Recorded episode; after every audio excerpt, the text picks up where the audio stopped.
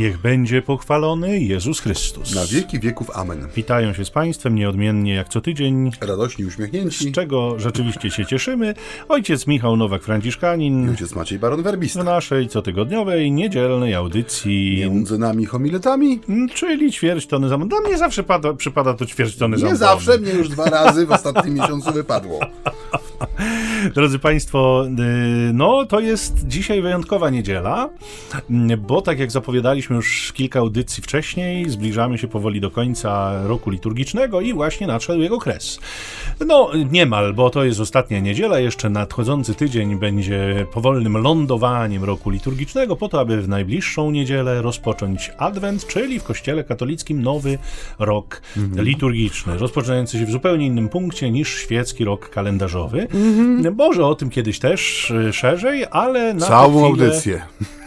tak, na tę chwilę jednak zajmijmy się Ewangelią z dnia dzisiejszego, która jest bardzo, bardzo charakterystyczna i y, pewnie odrobinę zaskakująca, bo skądinąd przeżywamy dzisiaj uroczystość Chrystusa, Króla Wszechświata. Chrystusa, którego w tym wydaniu królewskim kojarzymy sobie z przedstawień y, obra na obrazach różnorakich jako rzeczywistego władcę, częstokroć z koroną na głowie, z berłem w dłoni, zasiadającego na tronie. Tymczasem dzisiejsza Ewangelia przedstawia go nam zgoła inaczej, o czym nas za chwilę tutaj poinformuje ojciec Maciej. Ym, tak jest. Ewangelia dzisiejsza pochodzi z 23 rozdziału Ewangelii według świętego Łukasza, wersety 35 do 43. A lud stał i patrzył, lecz członkowie Wysokiej Rady drwiąco mówili: Innych wybawiał, niechże teraz siebie wybawi, jeśli on jest Mesjaszem, wybrańcem Bożym.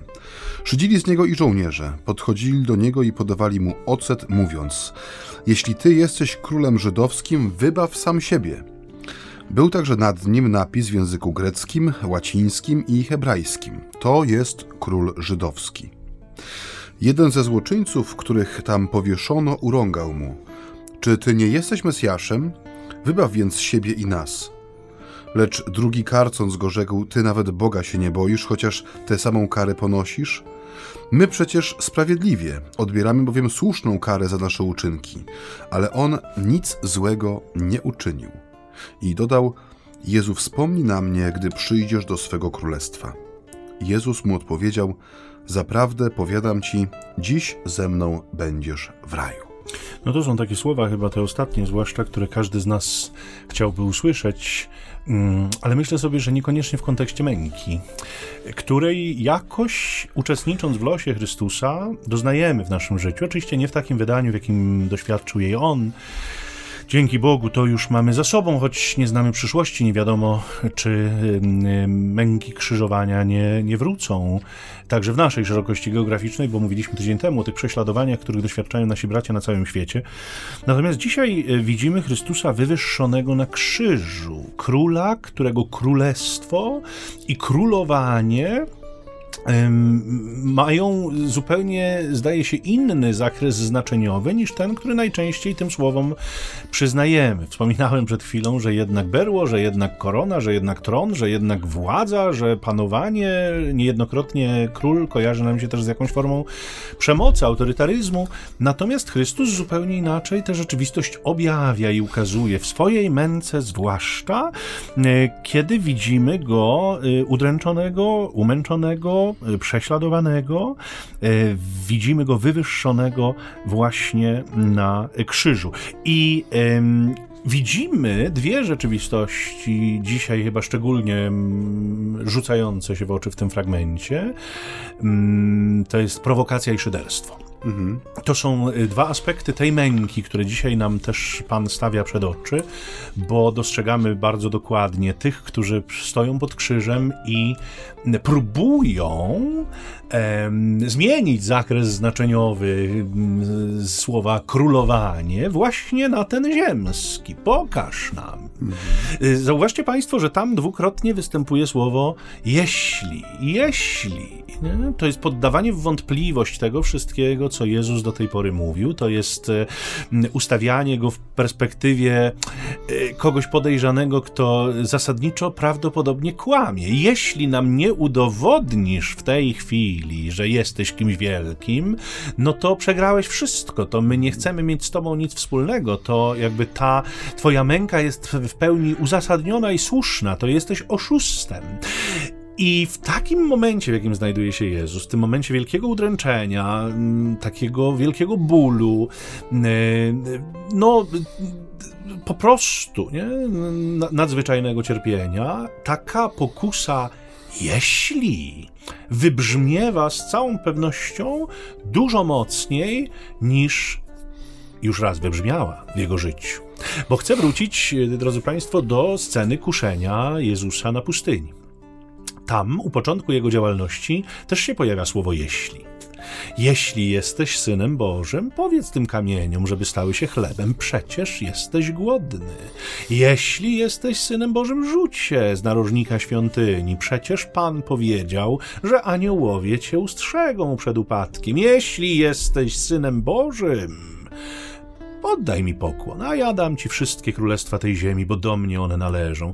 I zauważcie, e, e, drodzy Państwo, o tej Ewangelii już kiedyś mówiliśmy, że Jezus pokonuje tę pokusę, jeśli, innymi słowy, mm, e, daje wyraz tego, że on nie musi ulegać ziemskiej wizji bycia Mesjaszem, ziemskiej wizji królowania, że on jest ponad to, że to nie jest jego droga, że on nikomu nie musi niczego udowadniać.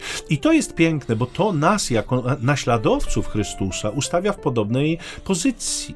Mhm. My nie jesteśmy po to, żeby światu cokolwiek udowadniać, bo Bóg i prawda bronią się same. My jesteśmy po to, żeby świadczyć, a niejednokrotnie kontekst świadectwa ustawia nas w takiej samej pozycji, w jakiej dzisiaj jest Jezus, czyli mhm. w pozycji tych, którzy wiszą na krzyżu, którzy doświadczają jakichś form prześladowań, trudności, uciemiężenia, bólu w taki czy inny inny sposób. Więc dzisiaj ta szyderstw, to szyderstwo, ta wzgarda, ta prowokacja, która się dokonuje e, w tej Ewangelii wobec Jezusa, to jest coś, czego my będziemy doświadczać coraz częściej. I sposób, w jaki się wobec tego zachowamy, albo nas do Chrystusa będzie upodabniał, albo też nie.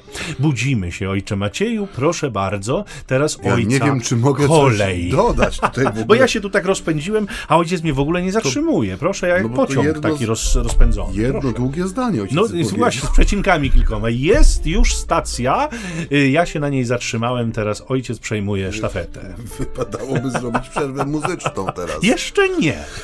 E, tak, to co mówisz jest, e, no to jest autentyczne w tym sensie oczywiście, że pokazuje nam to co, to, to, co powiedziałeś o tym, że Chrystus nikomu nic nie musi udowadniać. Ja znów się odwołam do tego, jak bardzo aktualna jest Ewangelia. Że nie wiem, czy zauważasz to, ale na przykład dzisiaj, oprócz tego, że, y, tak jak mówię, żeby nikt nas nie zrozumiał źle, że jeżeli padają tu słowa jakieś krytyczne względem jakichś zachowań czy postaw, to nie jest oczywiście przerzucone na całość wspólnoty Kościoła. Ale zauważ, że często ulegamy takiej pokusie, żeby wszystko, co jest w Kościele, w jakiś sposób uzasadniać, nie? żeby wy wykazać, jaki jest cel tego. I e, no, spotkałem się z takim e, zdaniem ostatnio, kiedy planowaliśmy troszeczkę zwiększyć ilość czasu, który poświęcamy na adorację Najświętszego Sakramentu e, we wspólnocie. Jedna z pobożnych dusz mi powiedziała, czy nie lepiej w tym czasie byłoby zbierać chleb dla ubogich, czy właśnie jakąś inną formę która by nas uzasadniała naszą obecność. I, no, uderzyło mnie to w tym sensie, że mm, tak jak mówisz, nie, że Chrystus nikomu nic nie musi udowadniać. On nie jest kuglarzem, który musi poprzez jakieś tajemne sztuczki, magiczne zachowania, y, no, raz, żeby gawieć, rozbawić, a dwa, że uzasadnić swoją obecność w danym miejscu. To, co się miało dokonać, dokonuje się najpełniej na krzyżu. I my, jako ci, którzy jesteśmy z, no, na mocy chrztu nie tylko zanurzeni w jego śmierci, ale jesteśmy też zaproszeni do tego, by go naśladować, by iść tam, gdzie idzie nasza głowa, żeby podążać przez to wszystko, przez co on przeszedł. Wszystkie misteria Chrystusa. Dokładnie, żeby, że to, to jest nasze powołanie. Nie udowadnianie czy uzasadnianie tego, że ja tu mam prawo stać, proszę pana. Pan tu nie stał. Niech pan idzie i powie. I powie, dokładnie. tak. I to jest pierwsza rzecz. I dzisiaj jest, żyjemy w takim świecie, który no niejako, może półgębkiem troszeczkę, ale no daje nam do zrozumienia, że jak gdyby ta obecność, to błogosławione marnowanie, jak mówił jeden z dominikanów w książce bodajże Eucharystii, żeby to uzasadniać. Uzasadni mi dla jakiej racji, dlaczego to, e, to jest, nie? Na przykład no, wasza obecność, sposób życia, modlitwa, chociażby adoracja Świętego Sakramentu, no, która jest no, stratą czasu. No, siedzicie zamknięci w tym kościele, słuchacie jakichś kanonów, czy tam śpiewacie coś, nie? Ten biały kawałek chleba sobie wystawiacie, no i takie, to co to, to z tego jest, nie? Jak tu można by tyle dobrego zrobić w tym czasie, nie? Tyle właśnie uzasadnić to, pokazać, że my jesteśmy pożyteczni, nie? Na tej zasadzie e, w czasie kulturkampfu rozwiązywano też zakony kontemplacyjne, bo były nieużyteczne. Czyli jest zupełnie, zauważ, że takie patrzenie na świat jest zupełnym spłaszczeniem rzeczywistości, wyrwaniem zupełnie e, tego pierwiastka duchowego, który jest w człowieku, bo tego nie będziemy tutaj kwestionować, ani nikt nam tego nie udowodni, ani nie uzasadni, że go nie ma. Bo on jest, ta potrzeba czegoś więcej, czegoś głębszego, prędzej czy później w każdym się odzywa. I ta dzisiejsza Ewangelia, która pokazuje nam Chrystusa Króla. I to pierwsze zdanie, bo ja lubię pierwsze zdanie. Ja wiem. Lud stał i patrzył, nie? Zauważ, jaki jest kontrast między tymi, którzy pod krzyżem powinni być, Mam na myśli tutaj apostołów, tych, którzy byli wybrani, przeznaczeni, umiłowani, posłani nie jeden raz, którzy widzieli, doświadczali i, i, i w ogóle byli tak bardzo blisko. I tych, których tam y, wyczekiwalibyśmy, jest skromna reprezentacja w liczbie jeden. Jan, apostoł plus kobiety. A tych, których nie chcielibyśmy tam oglądać w tym sensie, ludzi, którzy y, stoją tam, bo A. nienawidzą Jezusa, B. są tam zawodowo jak żołnierze czy kaci, C. przyszli popatrzeć, bo dzieje się coś ciekawego, czyli są takimi gapiami. Tych jest multum. Tych, których bycie pod krzyżem nic nie kosztuje, jest multum. Dla tych, których ten krzyż Chrystusa, ten tron naszego króla, powinien jak najbardziej interesować, ale też kosztować, tych nie ma, poza jednym apostołem, matką i kilkoma kobietami. I e, tak jak mówisz, e, no, e, wizerunki, które zresztą to ostatnio też było takie żywe, wciąż jest żywe, mm, te, te, te zapędy czy pragnienia, żeby e, ta, ta intronizacja Chrystusa Króla, żeby miała jeszcze bardziej konkretną e, postać, formę, żeby przyjęła taki, taki, taki wymiar e, ogólnonarodowy, parafialny, rodzinny, żeby wprowadzać ten wizerunek Chrystusa królującego w chwale swojej z berłem królewskim, z jabłkiem w ręce. No z jednej strony idzie za tym pewnie jakieś dobro, w tym sensie, że ludzie się e, gromadzą wokół jakiej, jakiejś idei, e, rozwija się jakaś pobożność, może daj Boże, wokół tego taka, ale mnie osobiście czasami to wygląda jak taka ucieczka od tego Chrystusa królującego na krzyżu, który faktycznie na, na, na krzyżu sprawuje swoją władzę królewską, ma swój lud, którym rządzi, to bardzo pięknie było pokazane w, w jednej z książek Klausa Bergera, kiedy on patrzy na scenę ukrzyżowania jako na właśnie tą e, apoteozę władzy królewskiej Chrystusa, nie? gdzie dzieli e, nawet, znaczy on sam nie, ale mm, daje swoją szatę, daje swoją matkę, daje, daje swojego ucznia, daje przebaczenie, czyli jak gdyby no, powiedzielibyśmy dzisiaj, ogłasza amnestię jednemu z tych, którzy wiszą. To wszystko są atrybuty króla. A z drugiej strony e, ta koncepcja króla E, w czasach biblijnych, nazwijmy to tak bardzo szeroko, ona była bardzo konkretna. To był ktoś, kto mógł sprawować swoją władzę tam, gdzie dotarł. On lubi jego emisariusze. Najczęściej chodziło o jego osobiście. I tutaj Chrystus jest królem w pełni, bo rzeczywiście, jak gdyby spotykają się w nim absolutne granice E, tego świata, do którego on przychodzi. Nie? Wszystkie on, on wszędzie doszedł, łącznie z tą otchłanią cierpienia, opuszczenia, samotności, ale też uwielbienia, chwały, jak wkraczał do Jerozolimy, nie? głodu i sytości, e, obfitości stołu i tej pustki, gdzie łamał dwa chleby i pięć rybek, czy odwrotnie. E, więc on, w nim się to wszystko spotyka. On ma prawo sprawować tą władzę królewską, bo faktycznie zgodnie, że tak powiem, z definicją króla, on tam wszędzie, gdzie chce królować, dotarł i króluje też w tym, co jest dla człowieka jak gdyby tymi momentami granicznymi, czyli dotarł do, do świata poprzez yy, łono swej matki i schodzi z tego świata wobec świadków w sposób jak najbardziej fizyczny. Nie jest to śmierć pozorna, nie jest to śmierć utajona, jakaś wymyślona, nie. On rzeczywiście kona na tym krzyżu, więc dotyka tych momentów granicznych także. Więc jest królem, panem historii, jest tym Kyriosem, no i to jest ten moment królewskiej apoteozy. On na krzyżu sprawuje swoją władzę w pełni. Tyle, te, tyle te, tylko, że no jest to trudne król, królowanie. Ono kosztuje. Być poddanym tego króla kosztuje. Ale wspomniałeś przed chwilą o takiej pokuzie triumfalizmu, którą y, chyba wszyscy odrobinę w sobie nosimy i ja nawiązując do tego, co mówiliśmy tydzień temu o, mm, y, o świętym spokoju, który trochę usypia naszą czujność, on y, wynika chyba również z tego, że takie poczucie triumfalizmu Kościoła w Polsce zwłaszcza mamy, nie? Ono, ono jakby wynika z tego, że pozycja Kościoła była i jest w naszym kraju jakoś tam ustalona. Oczywiście to się trochę zmienia w tej chwili, ale mimo wszystko jednak y, no, pod wieloma względami jesteśmy bezpieczni, mamy gdzie się modlić, mamy kościoły, mamy świątynie, mamy jeszcze księży, mamy sakramenty. Pod wieloma względami rzeczywiście wszystko jest, jest w porządku, więc mamy takie poczucie też siły, poczucie mocy, które już zdecydowanie inaczej wygląda w krajach zachodnich na przykład. Ja mam doświadczenie choćby pracy w Irlandii. Tam Kościół jest niezwykle pokorny w takiej swojej bezradności, też y, liczebności i, i trochę to inaczej funkcjonuje. Natomiast, natomiast ta, to, ta pokusa triumfalizmu, czy poczucie triumfalizmu, mm, ono w takich sytuacjach, kiedy mm, pojawia się y, zawołanie jeśli, mhm. do którego się znów odwołam, jeśli wy macie prawdę, to nam to udowodnijcie i pokażcie, ona prowadzi czasem do takich zachowań trochę przemocowych, powiedziałbym. Nie? Czy może prowadzić do zachowań przemocowych? Odwołam się do Eliasza, proroka. Nie, bo tam y, to widać bardzo ładnie, jak y, ten triumfalizm, że tak powiem, się y, realizuje. Nie? To znaczy Eliasz, który ma głębokie przekonanie o prawdzie, którą głosi i wyznaje, jakby wprowadza Pana Boga trochę w takie tryby ludzkiego myślenia. Nie? Pan Bóg skądinąd pozwala na to, ale pamiętamy ten, ten eksperyment mhm. jakby Eliasza nie? z pogańskimi prorokami, e, którzy próbują swojego Boga skłonić do tego, żeby przyjął ofiarę, żeby się objawił, ukazał, a potem Eliasz robi ten eksperyment z, z ofiarą na ołtarzu, który jest polany wodą, jeszcze fosa dookoła i ogień z nieba Narobił się chłop przy tym. Dokładnie, ogień z nieba zstępuje, Pan Bóg pokazuje mm, jakby swoją wszechmoc, swoje... Kto tu rządzi. Tak, swoje, y, swoją jakby potęgę.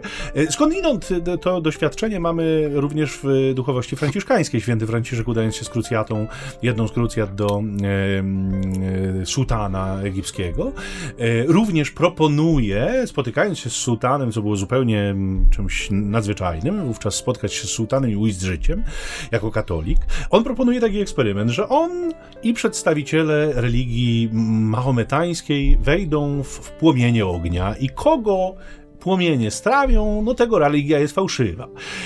Po pierwsze, no nikt się nie odważył z, z sług sułtana na taki eksperyment. Zresztą Franciszek powiedział, że gdyby umarł w tych płomieniach, to żeby wszyscy wiedzieli, że to nie jest tak, że Pan Bóg jest nieprawdziwy, tylko że jego grzechy to sprawiły, że on Aha, umarł. Się zabezpieczył. Tak, zabezpieczył się trochę, aczkolwiek eksperyment się nie odbył, natomiast odwaga Franciszka była tak e, podziwiana przez sułtana, że sułtan mu zwrócił wolność i znaczy no, nie, nie tyle zwrócił, co, co odesłał go wolnym e, i E, nie czynił mu tam żadnych, e, żadnych przeszkód. Ale e, idąc dalej, Eliasz nie skończył tylko na tym eksperymencie, on wszedł w przemoc. On poszedł w wycięcie tych proroków pogańskich w pień. I to jest takie niebezpieczne. Ja myślę, że kiedy rezygnujemy z doświadczenia krzyża, kiedy próbujemy krzyż usunąć, kiedy krzyż nam wadzi, ja już nie mówię o przestrzeni zewnętrznej, bo, bo my ciągle słyszymy głosy, nawet dzisiaj, kiedy nagrywamy tę audycję, pojawił się kolejny w Warszawie głos, wniosek o usunięcie krzyży z e, Urzędów Stanu Cywilnego, bo tam rażą, bo tam chodzą ludzie, którzy z Kościołem nie mają nic wspólnego, przynajmniej tak wnioskodawca, pewna pani w Warszawie to argumentuje. Więc jakby te, te, tych akcji usuwania krzyża z przestrzeni publicznej jest więcej, jest ich sporo, ale myślę na takim mentalnym, czy o takiej mentalnym spojrzeniu czy o perspektywie wiary, jeśli nam krzyż wadzi, jeśli krzyż jest dla nas niewygodny, jeśli chcemy go gdzieś tam ukryć, to bardzo często przechodzimy w perspektywę takiego, a ja wam pokażę.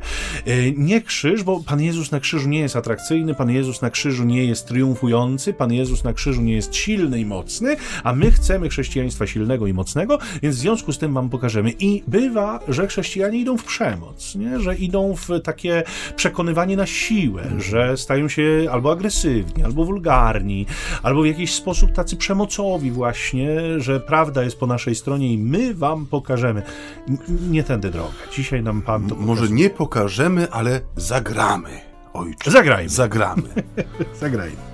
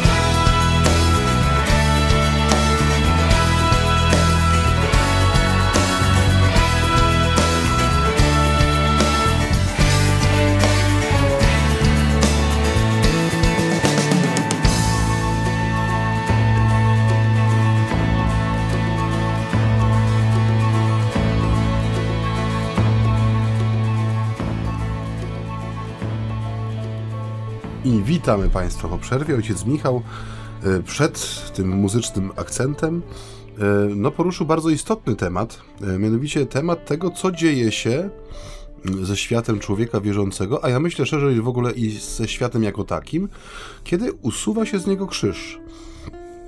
Mówiąc najbardziej ogólnie i trochę historycznie, te dwie najbardziej zbrodnicze, czy trzy najbardziej zbrodnicze ideologie, które siały spustoszenie w całym wieku XX, no miały jak gdyby jeden ze swoich takich aksjomatów, takich istotnych, istotnych momentów, to było to odrzucenie moralności chrześcijańskiej, odsunięcie prawdy Ewangelii, zastąpienie jej czymś nowym, czymś quasi religijnym, co, co miało sprawować taką funkcję jak religia, ale religią nie było.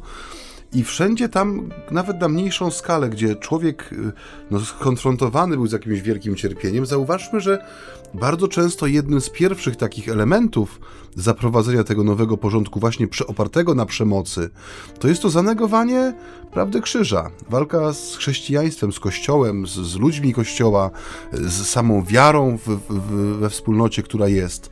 Bo ten, który chce zaprowadzić nowy porządek, wie, że wiara że krzyż, że Ewangelia stwarzają przestrzeń wolności, niezależności, nad którą jest trudno zapanować. Bo Chrystus rzeczywiście tworzy jak gdyby nowe poddaństwo na krzyżu. To jego królowanie, ja się będę przy tym upierał, ono jest autentyczne. To jest apoteoza królewska na krzyżu. To jest Pan i władca, bezbronny jednocześnie i wszechmocny. Podrzuco- odrzucony, a jednocześnie wywyższony. Nie? Odarty, ale jednocześnie ubrany całą swoją majestat, chwałę, ten blask, którego oczami nie zobaczymy, ale widzimy, że on ma miejsce, nie? Że, że ta zasłona, która pęka, to serce, które jest otwarte, ten łotr, który jest tego samego dnia e, w raju, ta wspólnota, która zostaje zawiązana ty, tymi słowami oto syn, oto matka, e, czy to świadectwo setnika, ten prawdziwie był synem Bożym, to są wszystko przejawy tego, że ci, którzy mieli to dostrzec, co się dokonuje w, tym, w tej jednej z wielu egzekucji zapewne na tym wzgórzu, których tam było masę, bo to było miejsce krwią przesiąknięte. Ale to był jeden wyjątkowy moment dla historii świata. I teraz, jeżeli my chcemy ten krzyż usunąć, to jest trochę tak, jakbyśmy brali ten pierwszy kamień, na którym rzeczywiście kamień węgła, na którym opiera się cała konstrukcja. I dziwimy się, że nam się to chwieje. Dziwimy się, że nam się to w jakiś sposób y, wali, że się sypie, że, że czegoś brakuje, że musimy nagle wymyślać jakiś substytut, że musimy czymś tą dziurę zapełnić. Przecież to było zbędne, to było niepotrzebne, to było gorszące, że to było wręcz głupstwem, jak mówi święty Paweł. I, I nagle się okazuje, że bez tego głupstwa, bez tego absurdu, bez tej rzeczy, która nam wadzi, tak jak dzisiaj niektórych estetycznie, bo, bo to krzyż jest przemocowym wizerunkiem, powinien zniknąć z przestrzeni publicznej, bo nie wiem, że zachęca do wspólnot, do, do przemocy, czy, czy, czy, czy głosi przemoc. No różne absurdalne teorie tak, są, tak. ale zauważ, że wszędzie tam, gdzie się ten krzyż wyciągnie, to z jednej strony bardzo często zamyka się drzwi do takiego zdroworozsądkowego oglądania rzeczywistości i zaczyna się te dziury zapełniać absurdem no, najwyższego sortu, różnego autoramentu, a z drugiej strony człowiek czuje się wtedy zagubiony, traci punkt odniesienia. Tak na poziomie egzystencji swojego życia, e, już nie mówię w tej chwili o krzyżu jako właśnie w perspektywie Ewangelii, tylko krzyżu takim jak nazywamy go, czyli cierpienia, e, krzyżu e, doświadczenia odchodzenia, słabości, różnego rodzaju przeciwności życiowych. Jeśli ta perspektywa krzyża znika, no człowiek jest autentycznie zagubiony. Czyli jak gdyby krzyż, ma krzyż Chrystusa ma swoją wartość właściwie niezależnie od tego, czy jest przeżywane w kategoriach wiary, religii, czy w ogóle takiego porządku ludzkiej wspólnoty. Bo od momentu wcielenia żyjemy w świecie, w którym no, Pan Bóg przechadzał się jak brat wśród braci. Że to jest świat, który jest dotknięty i przemieniony prawdą wcielenia. I, no i krzyż jest gdyby kluczem do, tego, do zrozumienia tej, jak, jaki jest ten świat po wcieleniu. Kiedy Bóg stał się jednym z nas, kiedy Bóg stał się człowiekiem nie na niby, nie na chwilę, nie pozornie, ale prawdziwie, autentycznie. Powiedziałeś, że Chrystus jest wisząc na krzyżu Bogiem czy królem, może królem bardzo realnym, e, wszechmocnym, a jednocześnie bezbronnym. I to mi się bardzo podoba, bo ja z kolei ciągle wracam do tego, że Bóg nie chce przemocą, nie nawracać człowieka, że, y, że krzyż jest tego najlepszym dowodem. Drodzy Państwo, pamiętacie, mm, jest taki moment w całej męce Chrystusa, u jej początku, kiedy Pan Jezus pokazuje, na co go stać i, i co mógłby zrobić, gdyby chciał, że to nie jest coś, co wymy, wy, wymyka mu się spod kontroli, czy coś, o czym on nie wie, czy, czy męka, y, która jest tuż przed nim, go zaskakuje, zaskakuje. Pamiętacie w Ogrójcu, kiedy przychodzi wojsko, aby go pojmać, on ich pyta, kogo szukacie? Mm, oni mówią Jezusa z Nazaretu, on mówi, ja jestem i oni padają na twarz. I to jest ten moment, który pokazuje, zwłaszcza Piotrowi, który tam jest gotów sięgać po miecz za chwilę i, i obcinać głowy. No właśnie, żeby siebie nie skaleczył, ale skaleczył akurat sługę jednego z arcykapłanów później. Natomiast Jezus daje w ten sposób wyraz nie? tej swojej wszechmocy. On mówi, gdybym chciał, zresztą mówi o tym, gdybym chciał, Piotrze, to przecież mój ojciec by mi zaraz zastępów anielskich tutaj naście czy dziesiąt e, zesłał, byśmy zrobili porządek, ale to nie tak. Nie? Ta droga, którą wybrałem w sposób zupełnie świadomy, jest inną drogą. Jest drogą pozornej bezradności. Nie? Jest drogą, która po ludzku rzecz biorąc może wzbudzać tylko szyderstwo. I to myślę dla wielu z nas, dla wielu chrześcijan jest trudne do udźwignięcia, nie? bo jeżeli chcemy naśladować wszystkie misteria Chrystusa, to niewątpliwie zetkniemy się również z takim doświadczeniem, że będziemy nadzy na krzyżu, a ktoś z nas będzie szydził, ktoś będzie śmiał się z naszej wiary, z naszej pobożności, z naszej religijności, ktoś będzie wołał do nas, jeśli to prawda, to udowodnij. I mówiłem już o tej pokusie przemocy, która, która e, wobec e, takich wołań czy wezwań może się rodzić, ale e, ten drugi łotr, o tym dobrym sobie jeszcze za chwilę pewnie powiemy więcej, ale, ale ten drugi łotr jest takim przedstawicielem innej pokusy, która może się rodzić, a o której mówiliśmy trochę tydzień temu. Mianowicie ten zły łotr dla odróżnienia, mm -hmm. nazwijmy go w ten sposób, dla odróżnienia od łotra dobrego, to jest człowiek, który działa na zasadzie jeśli już tu z tobą wiszę, to zrób coś, zrób jakiś cud. Możesz nas uratować, to nas uratuj. A jeśli nas nie chcesz uratować, to ja mam w nocie takiego Boga. I to jest, myślę, duża pokusa, która również stoi wobec y, chrześcijan. Nie, jeżeli ja wiszę obok Chrystusa, jeżeli ja z nim cierpię, to ja na jakimś etapie mam takie, taką potrzebę, żebyś ty coś, no zrób coś, skończ to, przerwij to, nie? Już, już dosyć, nie? Idźmy ku jakiemuś cudowi, niech się pojawi jakiś znak, który nas z tego cierpienia wyzwoli, a jeżeli nie chcesz tego zrobić, to ja nie chcę takiego Boga. Boga. To ja się na takiego Boga nie zgadzam. To ja nie chcę dłużej tutaj wisieć i z Tobą cierpieć, mm bo mnie to zupełnie nie interesuje. Albo mnie to przerasta, albo popatrz na nich. Przecież y, to jest takie, ja myślę, częstokroć takie doraźne myślenie nasze, nie? Mówimy sobie, no niech Pan Bóg zareaguje, bo szkoda tych ludzi. Bo to jest taka strata dla nich. Przecież oni będą, pójdą na zmarnowanie, przecież oni pójdą na potępienie. Ratujmy tych ludzi. Coś trzeba tu, natychmiast, teraz. Nie? Jezus mówi spokojnie, nie? spokojnie. Moja męka działa. Nie? Moja męka, która się w tej chwili dokonuje, a po niej zmartwychwstanie, mają y, wartość wieczną. Nie? Ci mm -hmm. ludzie, którzy dzisiaj ze mnie szydzą, będą mieli szansę jeszcze niejednokrotnie, no, tak. żeby dotknąć miłości.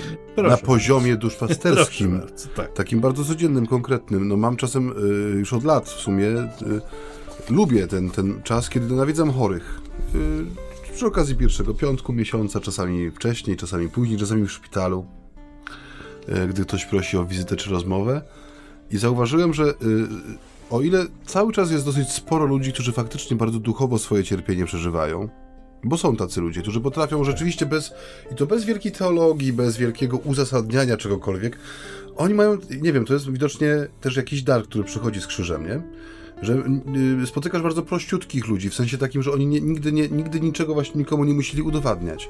I są przygnieceni wielkim cierpieniem, wielkim bólem, a jednocześnie jest w nich niesamowity pokój i E, nawet bym powiedział takie, taka owocność tego krzyża, w tym sensie, że oni też są takimi ludźmi, którzy na przykład na oddziale szpitalnym bardzo często przyciągają do siebie innych. Nawet w, nie w formie jakiejś apostolskiej działalności, tylko dobrze jest przy nich być. Oni są nie tylko pogodzeni z tym, że cierpią, ale widać, że dla nich ten krzyż jest jak gdyby wpięty w coś więcej, nie? że to nie jest tylko tak. ból ciała czy, czy jakieś niedomaganie, a z drugiej strony jest też sporo ludzi, które na przykład, kiedy starasz się wprowadzić swoimi ułomnymi, co prawda, słowami e, pewną perspektywę, że proszę spojrzeć na to doświadczenie trudne, bolesne, obezwładniające, właśnie odzierające nas czasami e, aż do nagości z tego wszystkiego, co, co nas e, no, buduje w życiu takim czynnym, zajętym. Bardzo ciężko jest przekonać człowieka do tego, żeby krzyż stał się źródłem pociechy, punktem oparcia, mowa o tym misterium paschalnym Chrystusa, no, który to jest ładny termin, nie? Ale kiedy masz przed sobą człowieka, który jest no, dotknięty bólem niesamowitym i boi się tego, co będzie, jest niepewny, jest te, też takie wielkie wyzwanie dla nas, w sensie mam na myśli teraz głoszących, czy w ogóle posługujących w jakiś sposób, żeby być, że trzeba być trochę świadkiem takiego przeżywania krzyża. Bo tego, jakby brzydko mówiąc, tego się nie da sprzedać, nie? Samym mówieniem, w sensie chodzi mi o to, że słowem, kiedy przyjdziesz, no proszę te swoje cierpienia zjednoczyć y, z cierpieniami naszego Pana i na pewno będzie lepiej. Mm. Że, ja mówię, wracam w tej, do tej pierwszej grupy, że kiedy widzę takiego człowieka, który faktycznie, jak to się mówi tak ładnie, zinterioryzował krzyż, że on się stał częścią jego doświadczenia, ale krzyż Chrystusa tak. i, i jego na nim, nie tylko krzyż jako narzędzie męki, nie? że tam się coś dokonuje faktycznie i widać tą głębię, nie? że to jest bez wielkich słów, bez, bez też konieczności, tak jak tu mówiłeś wcześniej, udowadniania komukolwiek czego. To jest taka cicha obecność, która faktycznie przemienia.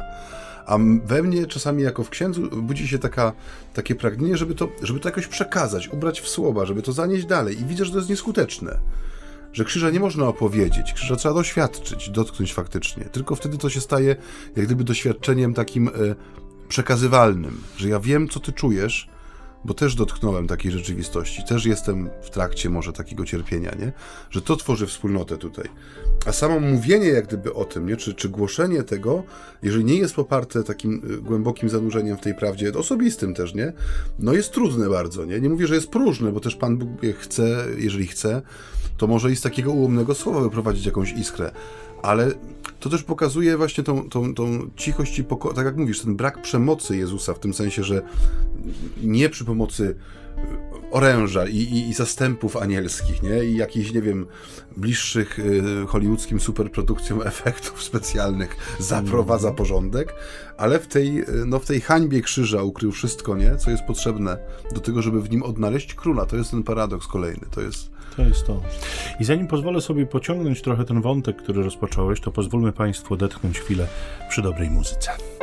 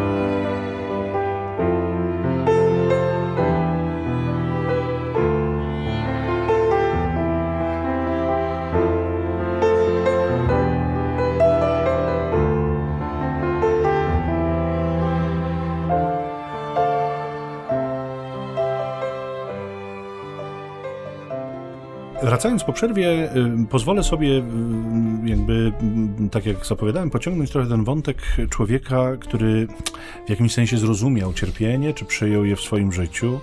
Y, no, dobry Łotr się tutaj mocno jawi przede mną jako taki zdroworozsądkowy głos w tej całej historii. No bo widzimy, co on mówi wobec Jezusa, nie?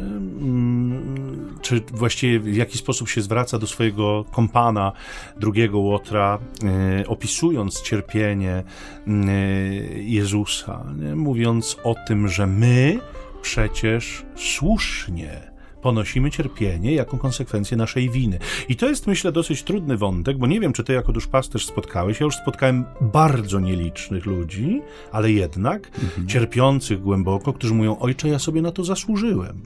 Ja sobie na to moim życiem zasłużyłem. Te grzechy, które popełniłem, zasługują na dużo, dużo więcej. Nie? I, yy, I to jest bardzo trudny sposób myślenia dla nas, no bo my mówimy sobie, ale ja grzesznik, ale jakie ja tam grzechy, nie? To ciężkie grzechy, takie grzechy, żeby takie cierpienie mnie spotkało. Zresztą to jest pierwsze pytanie często ludzi, nie? którzy doświadczają cierpienia, czym ja tak nagrzeszyłem, nie? Żeby mnie Pan Bóg tak karał. Kto zgrzeszył, on czy jego rodzice? Konsekwencje naszych win i naszych grzechów e, dotykają nas niejednokrotnie w postaci cierpienia. Nie? I teraz, e, drodzy Państwo, e, to jest pewien fenomen, bo im człowiek mniej grzeszy, tak naprawdę, obiektywnie mniej grzeszy, tym najczęściej ma poczucie swojej wielkiej grzeszności. A im człowiek więcej grzeszy, tym częściej wybiela siebie i mówi, że, że nic w zasadzie. Ja, to nic w zasadzie. Mamy dowód wielkich świętych, nie? Mamy mm, choćby świętego naszego ojca Franciszka, który mówił, jak gdyby nie łaska Boża, która mnie podtrzymuje, byłbym zdolny do najgorszych świństw, które można popełnić na tym świecie. I nieustannie przedstawiał siebie jako wielkiego grzesznika. I żadnemu cierpieniu, które na niego spadało, się nie dziwił, bo człowiek, który jest przeniknięty Bożym sposobem myślenia, potrafi jakby skonfrontować swoje cierpienie z cierpieniem Chrystusa i mówi: Ten cierpi niewinnie, ale ja cierpię w kontekście grzechu ludzkości, grzechu człowieka, mojego osobistego grzechu, który na sobie dźwigam i który powoduje pewne konsekwencje. Nie? I dlatego ta, y, y, te dwie postawy, jakby dobrego Łotra, który zanurza to swoje cierpienie, mówi: Jezu, ja cierpię słusznie. Ja wiem, że ja, ja cierpię słusznie. Ja Ciebie proszę, żebyś Ty o mnie wspomniał, kiedy tam do domu swojego ojca dotrzesz. Ta postawa jest skonfrontowana z postawą buntu. Tak. Nie? To, jest, to jest bardzo jasno widoczne, że ten drugi Łotr trwa w buncie i on nie widzi uzasadnienia dla swojego cierpienia. To jest głupota. On przecież nic złego nie zrobił. Nie? No na pewno A nic... jeśli już, to mało. No, dokładnie. Na pewno już nic takiego, żeby miał zawisnąć na krzyżu. Więc to myślę jest, taki sposób myślenia jest dla nas niesłychanie trudny, nie? że moje cierpienie to jest efekt grzechu, czy mojego, czy e, grzechu społecznego, czy grzechu ludzkości, w której żyję. Jest to coś, co niosę, co dźwigam, co perspektywie dobrego hmm. Łotra czyni to jego cierpienie jakby trochę łatwiejszym, trochę lżejszym. Powiedziałeś o ludziach, w których towarzystwie dobrze się przebywa, nawet jeśli oni nie, nie, nie głoszą, ale przeżywają to swoje cierpienie hmm. w taki sposób, że ono ma sens, że człowiek siedzi i mówi, Boże, kochany, jak ty cierpisz, ale, ale ja przy tobie czuję, że to jest żywe, że to jest prawdziwe, nie? Że, to, że to ma sens, że to nie jest hmm. zupełnie głupie, mówiąc tak kolokwialnie, nie? Że to wszystko ma gdzieś swoje, tak jak powiedziałeś, zakorzenienie. I to jest jakby najbardziej fascynujące dla mnie w tej historii, żeby nauczyć się też przeżywać cierpienie w sposób mądry, konfrontując się z Jezusem, który poniósł cierpienie w sposób zupełnie niezasłużony, po to, żeby usensownić także to nasze cierpienie, uczynić je nieco łagodniejszym, lżejszym, mimo że ono jest niejednokrotnie w pełni zasłużone. No nie, ma, nie ma chyba innego słowa poza słowem Ewangelii, czy objawieniem Pana Jezusa Chrystusa, które pozwalałoby w ten właśnie sposób cierpienie ująć, nie? Bo to jest tak, mówiliśmy sobie wcześniej dwie, trzy audycje, że dzisiaj jest trochę takie nastawienie też e, że tam, gdzie pojawiają się pewne wymagania, czy konieczność zaangażowania, często też pojawia się bunt albo chęć szukania sobie czegoś lżejszego, bardziej dopasowanego, może bardziej skrojonego dla mnie. I często tacy ludzie wędrują sobie od duchowego mistrza do duchowego poradnika i, i, i starają się różne rzeczy właśnie albo ubrać w jakieś wschodnie mhm. wzory, albo w ogóle je wy, wypróć, że tak powiem, z duchowego krajobrazu. Tymczasem popatrz, że no, cały czas żywe jest to, to, to ta prawda, że miłość, że tak powiem, że krzyż bez miłości, czyli bez Chrystusa, staje się okrucieństwem, nie? Ale też miłość bez cierpienia staje się nieautentyczna, staje się jakąś taką iluzją. Mhm. I że no to spotyka się w Chrystusie. I tu my też no, staramy się jakoś to od tych 40 paru minut uzasadnić, choć to jest nie do uzasadnienia, to jest do dotknięcia, to trzeba przeżyć e, w tej bliskiej relacji z samym Chrystusem, w sakramentach, w swoim życiu takim duchowym, w przestrzeni Kościoła też e, i, i być tego świadkiem, bo to mówię, no, my tego słowami nie sprzedamy. Mm nie, nie, możemy konstruować jakieś y, piętrowe argumenty, nie? czy starać się Państwo tutaj zagadać przez tę godzinę, ale to jest jedna, jedyna prawda, która wymaga doświadczenia. Jej, te, jej nie można ubrać w takie słowa, żeby ona się stała bardziej zrozumiała czy łatwiejsza do przyjęcia, bo tu się spotykają dwie rzeczywistości po ludzku y, no trudne, nie? Miłość jako ta, to, to, ta gotowość do, do ofiary, no i faktyczna ofiara, czyli, czyli krzyż, cierpienie, ból, ta ofiara jak gdyby zmaterializowana w Chrystusie, nie? Tak. Ja y, jeszcze mam jeden wątek, który mi się rodzi bardzo zawsze w kontekście y, uroczystości Chrystusa Króla Wszechświata, mianowicie pytanie o władzę. Czy Jezus Chrystus, Król Wszechświata, ma realną władzę w naszym życiu? Mnie się to zawsze kojarzy z monarchiami choćby europejskimi e, w, w tej chwili. Nie choćbyśmy królowę angielską. E, sympatyczna, starsza osoba, która pałac ma? Ma. Poddanych ma? Ma. Ma. Majątek królewski ma? Ma. Ma. Władzę ma? Nie ma. Nie ma. nie ma władzy. To jest, to jest królowanie bez władzy realnej, rzeczywistej. Miła pamiątka poprzedniego jakiegoś tam e, okresu. No są tam jakieś namiastki władzy, no, może czegoś nie podpisać, ewentualnie o, wystąpić. Tak. Honorowe jakieś tam tak. przewodniczenie, prawda? I, i, I, tak dalej. Ale systemy, które y, opanowały Europę przede wszystkim, no to są systemy w jakimś tam sposób republikańskie, demokratyczne, no jakieś tam y, y, polityczne, które, które nie uwzględniają monarchii w, w aspekcie realnej władzy. Nie? I ja y, y, myślę sobie, że my z Chrystusem możemy mieć podobnie. Bardzo ładnie Pan Jezus Królem Wszechświata, zdjęcie y, czy obrazek sobie powiesimy, będziemy odmawiać taką Koło obrazka modlitwę. Królowej Brytyjskiej Otóż, będzie wisiał. Otóż to, bo mniej więcej taką samą władzę może w naszym życiu reprezentować. Nie? To znaczy fajnie, oczywiście królową większość Brytyjczyków szanuje, jest to pewien element folklorystyczny, tradycyjny, tradycyjny, owszem, tak, można pójść tam, jak przejeżdża karecą, karocą, pomachać, zrobić sobie zdjęcie. E, turystycznie jest to atrakcyjne.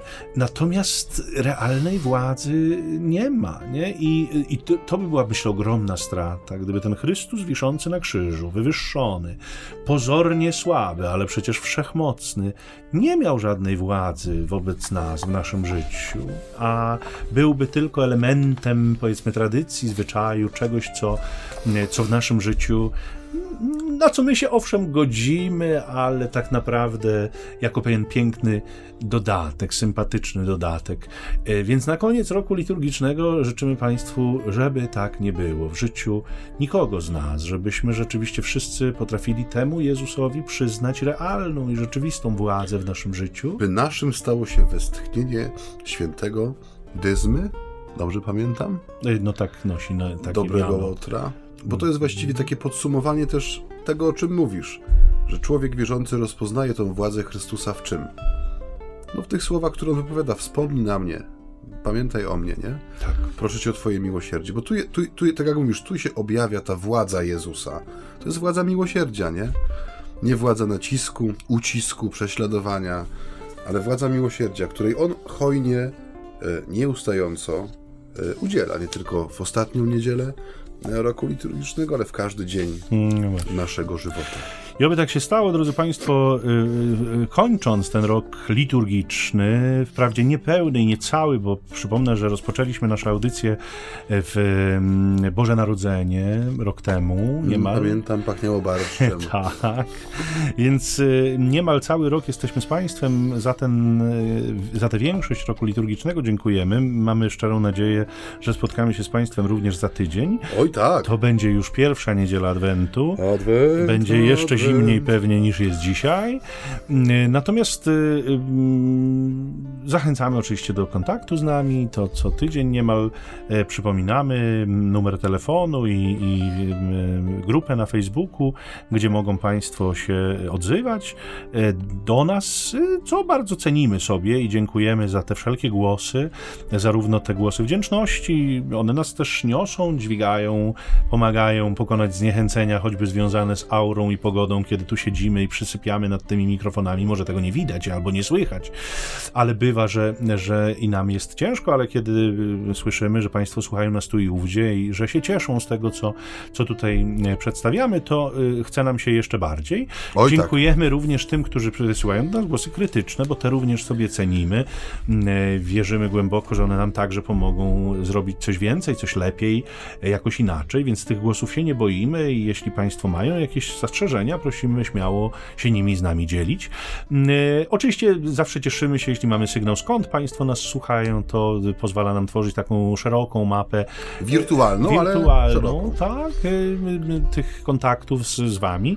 Natomiast y, możecie, jeszcze raz to powiem, używać telefonu czy numeru telefonu dla drogi SMS-owej, to jest 785 777 100.